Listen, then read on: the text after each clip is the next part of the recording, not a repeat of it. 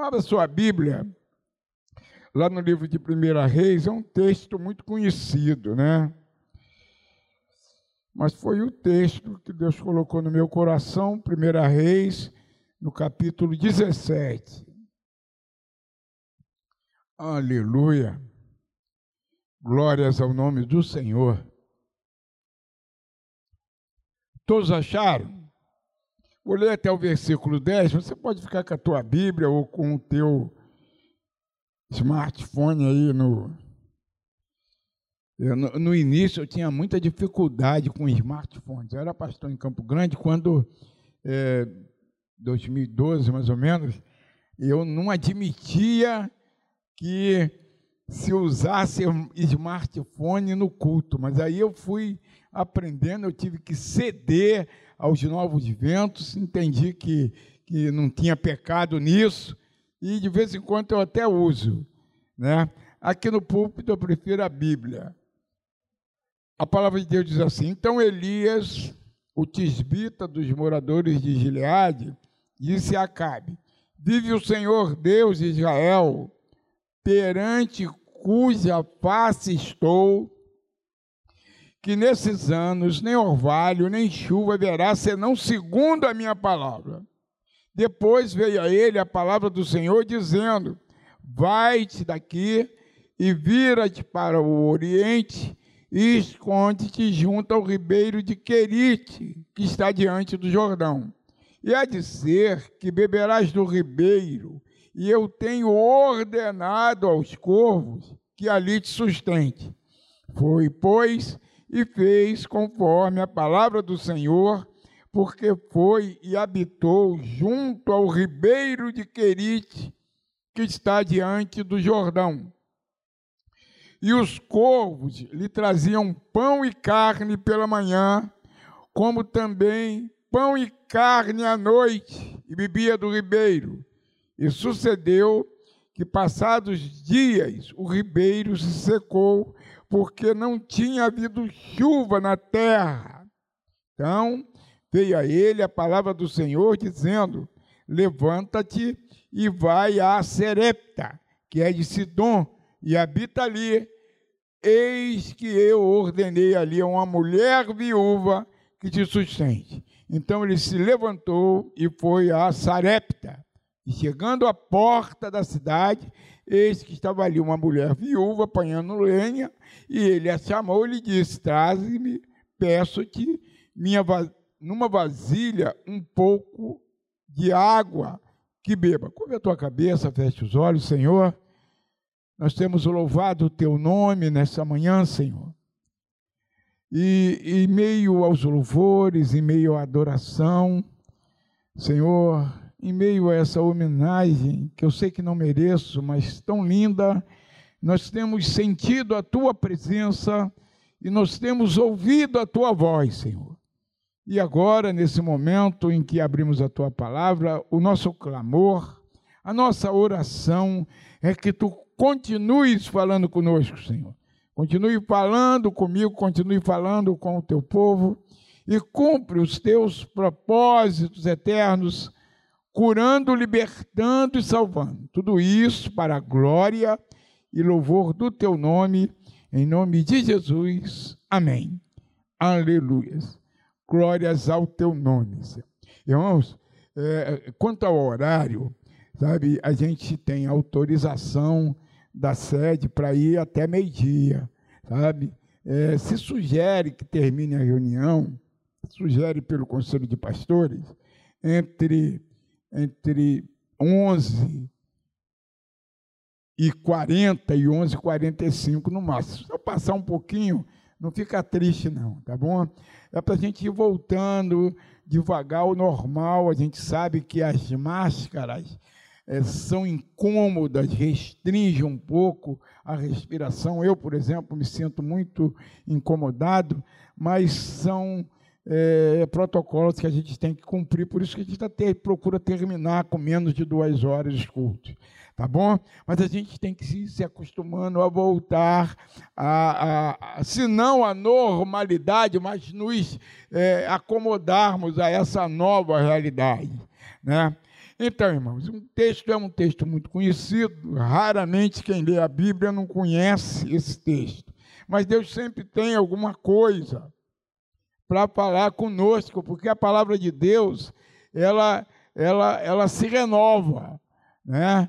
Ela, Deus acrescenta detalhes nas entrelinhas que sempre vai abençoar a nossa vida. Eu costumo dizer, já digo isso com frequência, eu gosto de ler é, o texto da palavra de Deus todo. Esse texto teria que ler maior, mas o tempo não dá. Para pelo menos se a pessoa não for abençoado com a mensagem, ele seja abençoado com a leitura da palavra de Deus, porque a leitura da palavra de Deus por si só já abençoa o nosso coração e o Espírito Santo já fala o nosso coração através da leitura da palavra. Então, como sempre aconteceu na história da humanidade, os fatos eles se sucedem, né? As crises elas se sucedem, elas vêm e vão, mas Deus ele continua sendo sempre Senhor da história. Deus não perde, nunca perdeu não perde e não vai perder o controle da história da humanidade nunca.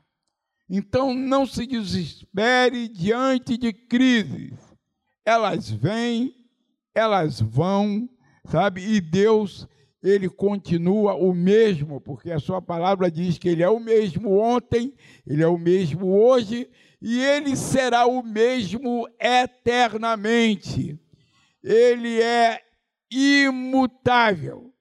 É, eu li uma reportagem essa semana da, da chefe de, da epidio, não vai, não, não vai dar para completar, sabe? É, que liga com controle de, de, de viroses lá de Portugal. E ela disse o seguinte, que a humanidade tem que se acostumar com essa situação de protocolos e prevenção, porque durante muitos anos esse, esse problema ainda vai acontecer, mas um dia ele vai cessar. Né? Porque a ciência, Deus dá inteligência aos homens, e a ciência vai encontrar um meio de conter essa virosidade, né? desse, desse, desse, desse vírus tão maligno assim. Então Deus continua um, o mesmo, ele não é um simples espectador dos fatos, como acreditam alguns teólogos, por exemplo, os teólogos da teologia relacional ou do teísmo aberto, como gostam alguns, de, de denominar esse, esse, tipo de teologia, eles dizem que Deus é soberano, mas não é muito, tem coisas que Deus não pode intervir. Mas eu acredito e eu creio que isso faz parte da visão da grande maioria daqueles que conhecem a Bíblia, que Deus é soberano sim e que nada acontece sem a sua autorização. Né? Nada acontece. Está acontecendo porque Deus permitiu que acontecesse e algum proveito nós vamos tirar de toda essa circunstância, né? de toda essa situação, de todas essas circunstâncias, uma das quais não faz parte da mensagem, né? e a gente medita muito acerca disso, a gente lê muita eh, informação, né? é, é uma das das situações que a gente vê com clareza, né, que nos faz refletir, é que isso é um antídoto para a soberba do ser humano que, que acha que pode tudo. Né? A gente está vendo aí, no meio dessa crise, pessoas de todas as classes sociais, de toda, de toda a classe econômica, né? E de repente, a ciência, o melhor hospital do mundo, o melhor hospital do Brasil, não consegue é, preservar a vida dessas pessoas. Então, a soberba humana aí já é algo para a gente refletir que nós não somos nada. Se Deus não intervir, certamente a ciência ela não vai conseguir fazer com que a gente chegue ao, ao, ao, porto seguro que às vezes a gente almeja, né? A gente vê pessoas aí de poucos recursos. No outro dia, uma senhora, pouquíssimos recursos no hospital público, três meses internada com Covid e ficou boa. E aí vem um camarada famoso, cheio de dinheiro, que escarnece de Deus e com técnicas de tratamento assim muito modernas e morre, parte para a eternidade. Então, uma das coisas que a gente vê que é, é que a gente deve rever os nossos conceitos acerca de que nós somos alguma coisa. Né? Deus tem um propósito em tudo. Então, nesse texto lido aqui, nós entendemos que Israel vivia uma grande crise. Israel era dirigido pelo pior rei da sua história. Né? Eu acho que pior, ou no mesmo nível de Acabe, só Manassés, lá em Judá. Né? Só Manassés em Judá, mas mesmo assim, Manassés se arrepende. E um incrível, né? É, que eu chamo de uma das contradições de Deus, é que Deus perdoa Manassés. E o cara reina 55 anos. Um camarada eu, eu, eu, falo algumas coisas, depois de velho, a gente pode falar muita coisa que as pessoas relevam, né? Eu falo assim, se, fosse, se eu fosse Deus, eu não perdoava esse cara. Como é que esse camarada coloca um filho na boca de um ídolo e, e, e mata o seu filho e Deus perdoa esse filho, né?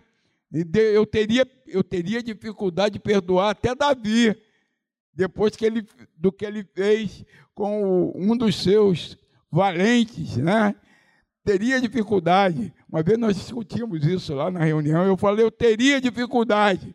Como é que um homem segundo o coração de Deus, que recebeu tanta coisa de Deus, comete um assassinato dessa forma? Né? Mas Deus perdoou, Davi. E Deus perdoou Manassés.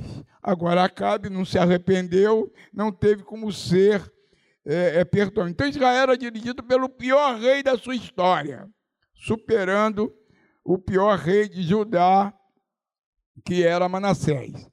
Ele tinha a pior mulher do mundo, Jezabel.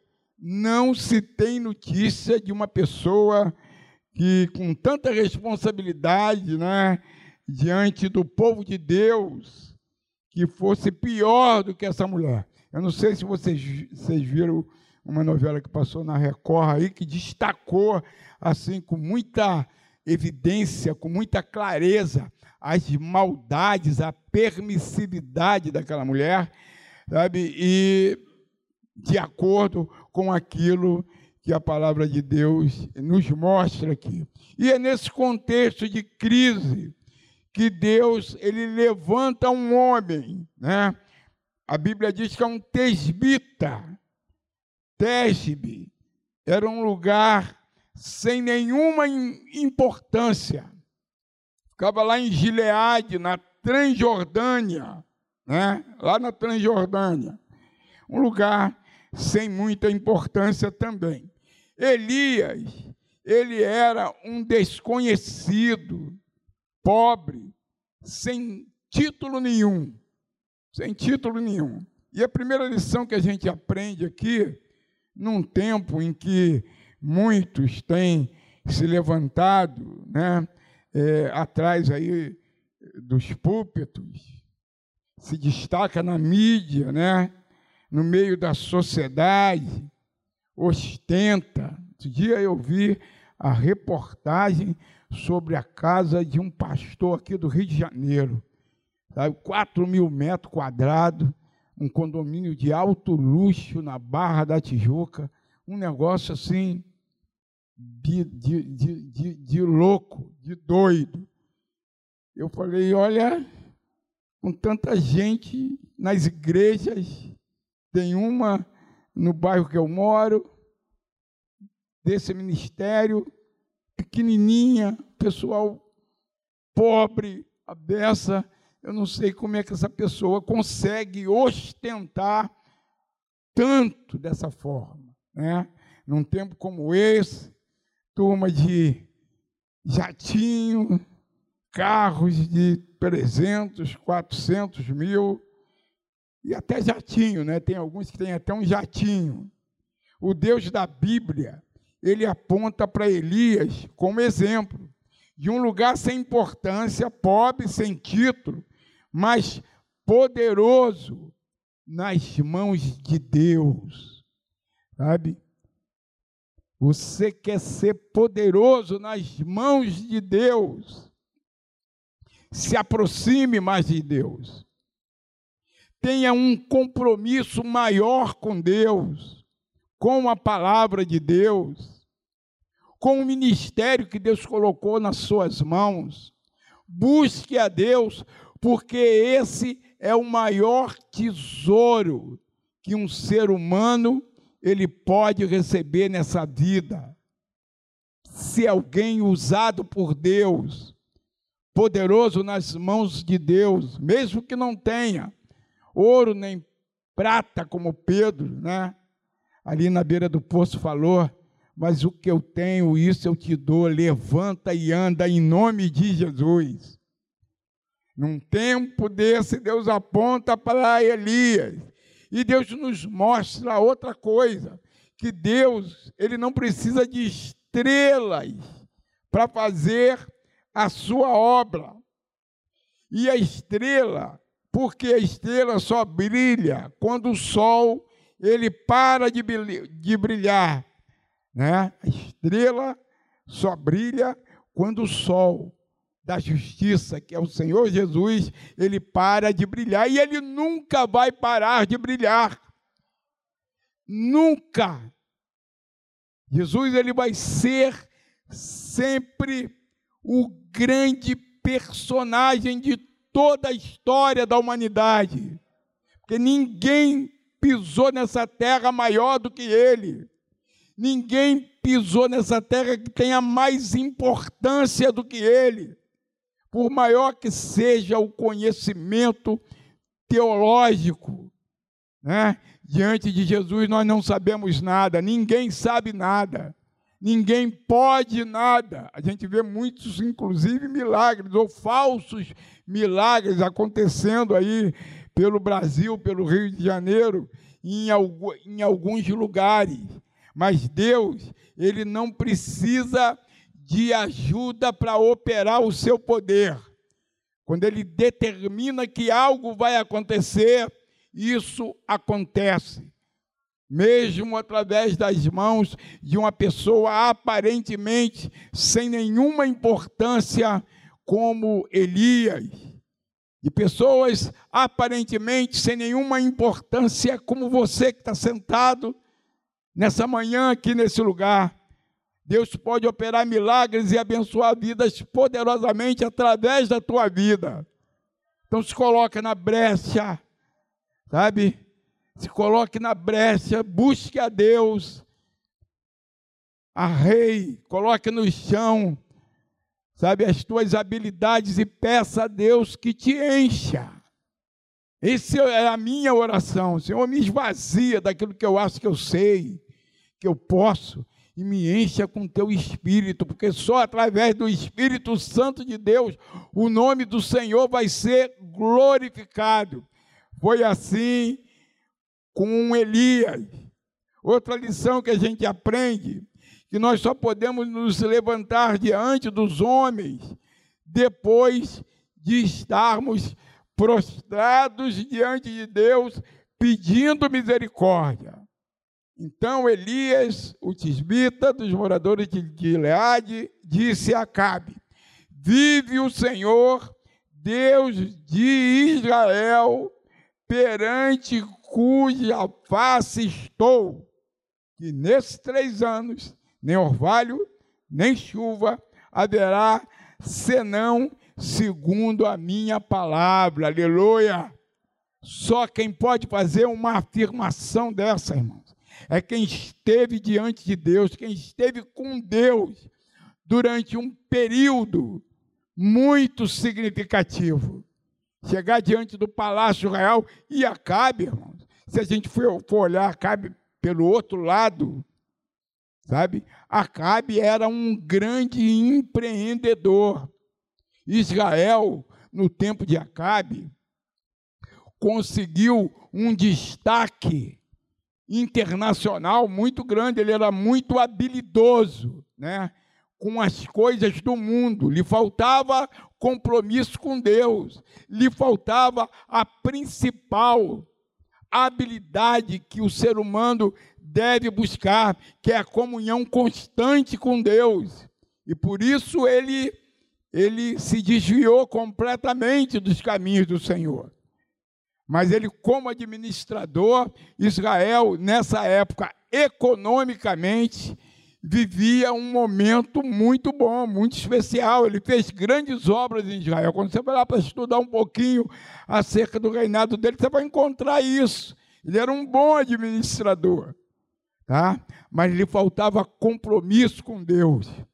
Faltava a ele temor a Deus. A gente encontra isso nos nossos dias, grandes administradores da política aí, mas o que lhes falta é compromisso com Deus. O que lhes falta é direção de Deus como melhor aplicar as suas habilidades. Então, qualquer habilidade, por melhor que seja, se Deus não tiver no meio, não tem valia nenhuma, irmãos. Por mais inteligência ou habilidade que a pessoa tenha, não vale nada. Foi o caso de Acabe. Ele tinha habilidade administrativa, ele sabia negociar com aqueles países em volta, ele fazia algumas alianças, inclusive fez algumas alianças até com Judá, o reino do sul. Sabe? Mas ele não tinha temor de Deus, ele não tinha direção de Deus. E quando a gente não tem temor de Deus, não tem direção de Deus, não tem conselho de Deus, pode ir bem por um momento, aí depois afunda completamente. Mas aí Elias chega diante desse rei poderoso e ele diz: perante cuja face estou. Elias só se apresentou no palácio real diante de Acabe depois de estar com Deus durante um longo tempo. E isso nos ensina, irmãos, que sem oração, sem presença de Deus na nossa vida, sem compromisso com Deus, a gente não pode chegar a lugar nenhum. Nós não podemos nos apresentar diante de ninguém se nós não tivermos compromisso com Deus. A nossa a gente pode ter muita habilidade, inclusive habilidade para pregar, ser bem articulado, mas se nós não tivermos compromisso com Deus, a gente não chega a lugar nenhum. Sabe? A palavra entra por um lado e sai pelo outro do ouvido das pessoas. Então a gente aprende isso aqui, que o principal não é ter o nome sublinhado pela mídia, o principal não é ter o nome sublinhado pela sociedade, o principal é ter compromisso com Deus, é estar diante de Deus, é buscar a face de Deus, porque quando a gente busca a face de Deus, a gente atravessa qualquer crise, irmãos. Qualquer crise. A gente vai passar pela crise e nós vamos lutar no meio da crise. E muitas vezes a gente vai ficar um pouco desanimado, mas se nós tivermos compromisso com Deus, o Espírito Santo toca no nervo da nossa alma, nós nos levantamos e continuamos a caminhada. Sabe, o segredo está nisso, irmão. O segredo está em, em, se comprometer com Deus. O segredo está, é estar diante da face de Deus. Todos os outros problemas eles se tornam menores quando nós buscamos a presença de Deus, quando nós buscamos a direção de Deus, quando nós buscamos o conselho de Deus, quando nós buscamos o agir de Deus em meio às circunstâncias contrárias. Se ele fizer, ele é Deus. Se ele não fizer, ele continua sendo Deus. Ele não deixa de ser Deus. Ele não perdeu o controle. E Elias, ele acreditava nisso. Ele chega no palácio, dá o recado dele, e Deus o tira de cena. Vive o Senhor Deus de Israel, perante cuja face estou, que nesses anos nem orvalho nem chuva haverá, senão segundo a minha palavra. Irmãos, naquela época tinha que ter muita coragem. Nós temos que ter muita coragem para assumir posições em certas circunstâncias e situação. E naquela época, principalmente, um camarada praticamente inexpressivo, inexpressivo, de expressão nenhuma, vinha de um lugar que quase ninguém conhecia, ninguém dava nada.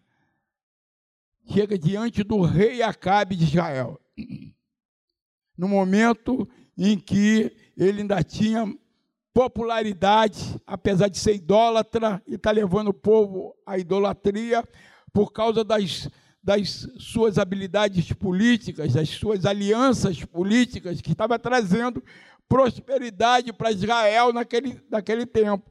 Mas espiritualmente, Israel estava completamente desviada do Senhor. Aí chega Elias e dá esse recado ousado para aquele, para aquele rei, só estando diante da face de Deus, sabe? E ali Deus chega e tira Elias de cena, porque ele sabia que se Elias ficasse ali naquele teatro de operações, naquele momento, certamente ele poderia morrer na, nas mãos de, de Jezabel. Depois veio a ele a palavra do Senhor dizendo: Vai-te daqui, vira-te para o oriente e esconde-te junto ao ribeiro de Querite, que está diante do Jordão. E há de ser que beberás do ribeiro, e eu tenho ordenado ao, aos corvos que ali te sustente. Que loucura, irmãos. Que loucura. Eu vou, o ribeiro, a água está lá. Mas e os corvos? Como é que o escorvo vai sustentar um homem ali? É? Eu, mais de dez anos atrás, eu, eu seguia um, um, André deve conhecer esse ministério, eu não ouvi mais falar dele. Um, um ministério lá no Nordeste, sabe? que atendia o interior, onde a palavra de Deus não chegava, não tinha nem igreja católica.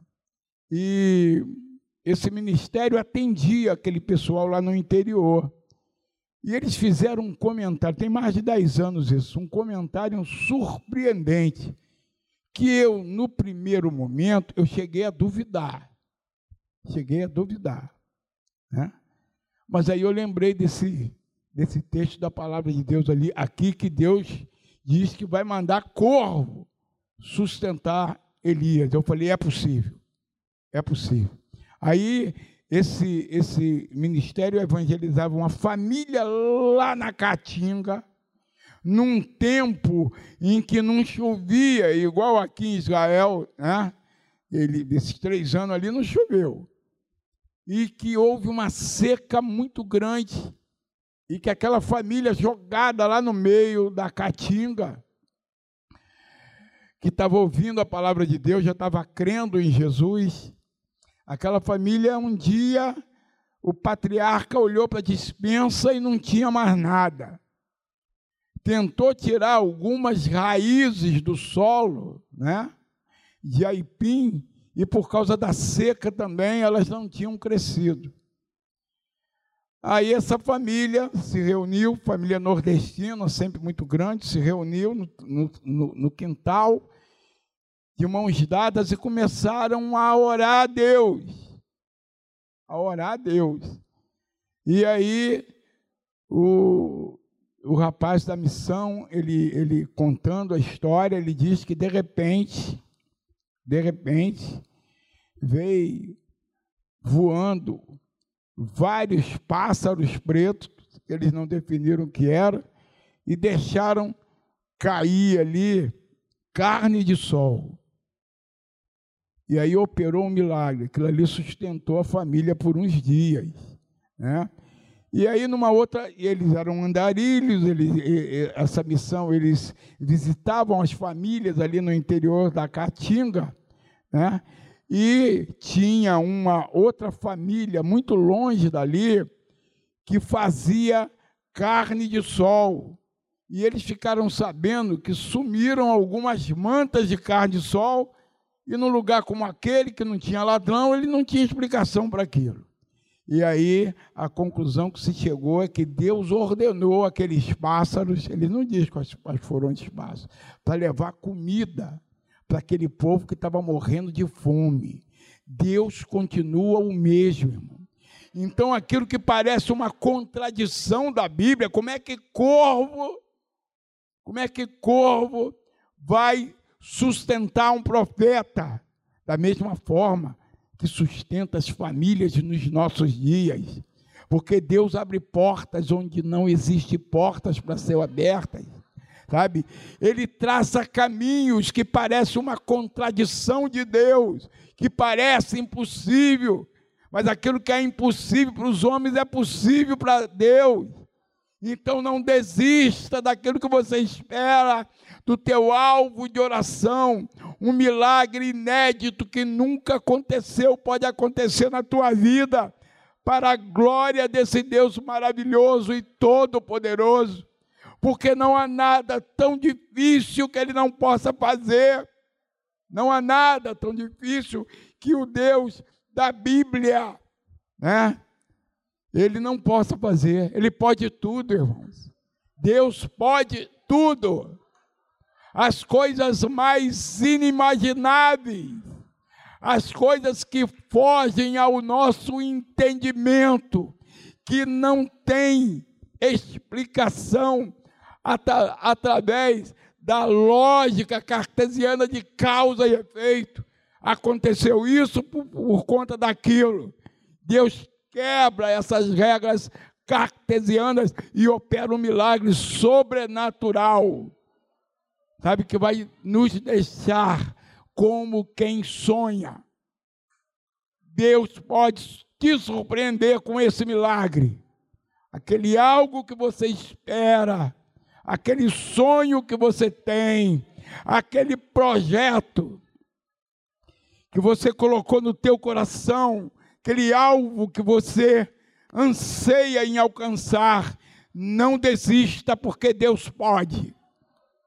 Eu não estou dizendo quando ele vai fazer. Eu não estou dizendo que ele vai fazer porque Deus é soberano e de repente, se ele faz alguma coisa, não é bênção para a gente, ele não vai fazer. Mas eu quero dizer que ele pode fazer, por isso você não deve desistir. Não desista nunca. Nós servimos ao Todo-Poderoso aquele que tem um poder inimaginável. É o nosso Deus, é o Todo-Poderoso, é o Deus da Bíblia. De repente, você está passando por um deserto. Eu tenho aprendido que deserto é uma das escolas de Deus na nossa vida. Aprendizado. No deserto, nós nos vemos como verdadeiramente somos nós somos frágeis, nós somos incapazes, nós somos dependentes de Deus e sem Ele nós não podemos fazer nada. Nós não chegamos a lugar nenhum se Ele não permitir. Sabe? Nós não chegamos a lugar nenhum. No deserto, a gente aprende a olharmos mais para o provedor do que com a necessidade da provisão, porque no momento certo ele vai entrar com providência, nem antes nem depois, é no momento certo, no momento de Deus. Tem um ditado aí no mundo que diz que Deus, ele se atrasa, mas não falha. Ele nem se atrasa e nem falha, ele entra sempre com providência no melhor momento ele entra sempre com providência na hora certa. Por isso que o salmista diz: Esperei com paciência pelo Senhor. Ele se inclinou para mim e me ouviu quando eu clamei por socorro. Deus é um Deus que se inclina, Deus é um Deus que ouve o nosso clamor, a nossa oração, e no momento melhor, no melhor momento, Ele opera o milagre. O milagre vem sempre no melhor momento. Verso 4 então diz que os corvos, os corvos, um animal, né, que a gente não sabe se tem alguma inteligência, mas a verdade é que Deus se comunica com os animais. Deus se comunica com os animais de uma forma sobrenatural. Eu não entendo, mas Ele é o Criador. Ele sabe a fórmula certa. No, no, no livro de Isaías, no capítulo 40, verso 26, diz que para a gente olhar para o alto e ver a grandeza das coisas que ele criou e que ele se comunica com essas coisas que são os astros, as estrelas. No Salmo 147, no verso 4, a palavra de Deus diz que ele chama as estrelas pelo nome e todas elas se apresentam diante dele, irmãos. Que coisa sobrenatural, inimaginável, mas a Bíblia ela fala sobre isso que é verdade e eu creio, irmãos. Eu creio que é verdade. Estou falando isso para ilustrar de uma forma simples a grandeza do nosso Deus, o poder do nosso Deus. Como pode alguém se comunicar com as estrelas? São milhares de milhares. E ele diz que cada uma tem um nome. Nós damos nome a algumas. Mas ele diz que cada uma tem um nome. E quando ele chama pelo nome, elas se apresentam coisa maravilhosa demais. É maravilhoso demais para o nosso entendimento. Não dá nem para especular, só dá para crer, irmão. Nós temos que crer. Crer contra a esperança. Crer contra a lógica humana. Crer contra os sábios, a opinião dos sábios desse século, desse mundo. Eles podem até saber muito, mas Deus sabe infinitamente mais do que ele. E quando nós cremos nesse Deus maravilhoso, as coisas mudam na nossa vida. Quando nós cremos nesse Deus com tanto poder, né, as coisas começam a se modificar na nossa vida. Quando nós cremos num Deus com um poder tão grande como esse, sabe, até a depressão, ela recua, porque o medo vai embora, irmão. Porque nós concluímos que tudo está sendo controlado por Deus. E nós não nos desesperamos mais. Porque a nossa vida está na mão dele. E quando a nossa vida está na mão dele, todos os nossos problemas são resolvidos. Pedro diz assim: lançando sobre ele toda a vossa ansiedade, porque Ele tem cuidado de vós. Lança sobre Jesus, manda a depressão embora, o síndrome de pânico embora, sabe? Diz, vai embora pelo poder do nome de Jesus. Eu creio que Deus vai me levantar dessa prostração. Creia nisso, não se desespere diante da crise, porque Ele é infinitamente maior de toda e qualquer crise que se apresentar diante de você. Creia nisso, irmãos. E vai glorificando o nome do Senhor no meio da crise. Deus nos leva para o deserto para aprendermos mais com Ele, provedor, do que estarmos preocupados com a provisão. A provisão vai chegar para a tua vida, mesmo que seja através de corvos, irmão. Um negócio inusitado, mesmo que seja através de corvos. Deus vai te ajudar a você chegar ao porto seguro que Ele planejou para a tua vida. Sabe? Deus tem um plano para cada vida. plano especial, específico para a tua vida, porque Ele te conhece pelo nome. O Deus que conhece as estrelas do universo, te conhece pelo nome, conhece a tua necessidade, conhece o anseio íntimo do teu coração. E a palavra de Deus diz que Ele, enquanto dormimos, Ele trabalha por nós, Ele trabalha por mim e por você.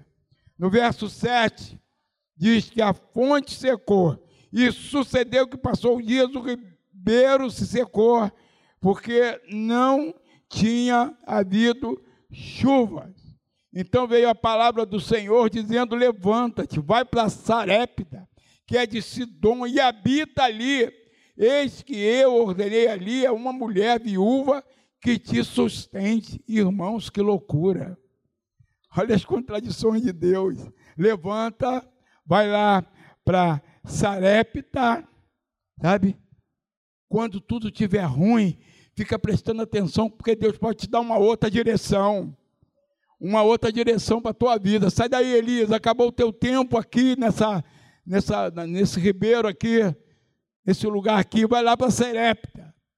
Mas, Senhor, como é que eu vou para Serepta? Sair Israel, sem um tostão no bolso. Aqui tu me sustentou, com... eu parafraseando, entendeu? aqui tu me sustentou com corvo, aí tu manda eu ir para Serepta. Sarepta. Irmãos, sabe aonde que era Sarepta? Sabe o que quer dizer Sarepta? Inferno. Sabe? Quer dizer inferno. Deus tira ele daquele lugar ali e manda ele para o inferno. Por que inferno? Porque Sarepta era governado por Etbaal, rei dos Sidônios e pai de Jezabel, que estava querendo a cabeça de Elias a qualquer momento. Olha as contradições de Deus. Tira ele dali e manda ele para o inferno. E mais do que isso, irmão, pedir ajuda a uma mulher viúva que também estava morrendo de fome, irmão. Que coisa! Que coisa interessante! Mas isso tem uma lição, irmãos. Isso tem uma lição para mim e para você. Porque ele pode ter pensado, agora eu estou perdido, agora eu vou morrer na mão de Etbaal, e se eu não morrer na, na mão de Etbaal, eu vou morrer de fome. Eu não posso trabalhar ali, porque ele vai me descobrir vai me matar. Aí Deus vai e me manda eu me apresentar a uma viúva. Viúva naquele tempo não tinha INSS, irmãos. Tinha INSS. Era uma pessoa que dependia do favor dos outros. Aí ele chega diante da viúva e diz: Olha, eu não tenho nada. Não tenho nada. Eu não tenho nada para poder te sustentar. E aí Deus opera um outro milagre na vida. Olha, vai lá, faz um bolo para mim Faz para mim primeiro, faz um bolo para mim, traz o bolo e lá a tua farinha não vai nunca mais acabar e nem o teu azeite. Sabe, irmãos, Deus está sempre pronto a nos surpreender. Quando você achar que tudo está perdido, levante, eleva os meus olhos para o meu amigo, para o meu parente? Não. Elevo os meus olhos para o monte, de onde me virá o socorro? O meu socorro veio do Senhor que fez os céus e a terra. Se Ele fez os céus e a terra, Ele é poderoso para me sustentar através de uma viúva. Sustentado por uma viúva que morria de fome, a mulher morria de fome. E verso 11: indo ela a buscá-la, ele a chamou e disse: Traz-me agora também um bocado de pau, pão na tua mão. Porém ela disse: Vive o Senhor teu Deus, que nenhum bolo tenho, senão somente um punhado de farinha numa panela e um pouco de azeite numa botija. E veis aqui, apanhei dois cavacos e vou prepará-lo para mim e para o meu filho, para que o comamos e morramos. E Elias lhe disse: Não temas, vai, faz conforme a tua palavra. Porém, faze disso primeiro para mim um bolo pequeno e traze-mo para fora. Depois farás para ti, para teu filho. Porque assim diz o Senhor, Deus de Israel: a farinha da panela não se acabará, e o azeite da botija não faltará, até o dia em que o Senhor dê chuva sobre a terra. Aleluia. Irmãos, uma loucura. E ele ainda era ousado. Muitas vezes a gente precisa de ousadia. E ousadia em Deus é certeza de que Deus fará de acordo com aquilo que ele prometeu. Se ele tem uma promessa para a tua vida, não desista. Se ele tem uma promessa para a tua vida, se levante. Se ele tem uma promessa para a tua vida, deixe o desânimo de lado, porque o Senhor, o Todo-Poderoso, Ele está atento à tua necessidade e Ele vai entrar com providência no momento certo. Sabe? E assim, a gente não tem mais tempo, assim como foi com Elias, assim como foi com aquela mulher que passava fome. Tudo aconteceu como Deus falou. Se Deus falou contigo, se levante, Ele vai te dar vitória. Não desista dos teus sonhos, não desista dos teus planos, não duvide do poder de Deus, porque Ele continua o mesmo. Como eu já disse, da mesma forma que Ele operou um milagre há mais ou menos três mil anos atrás, Ele é poderoso a operar um milagre na tua vida no meio da crise.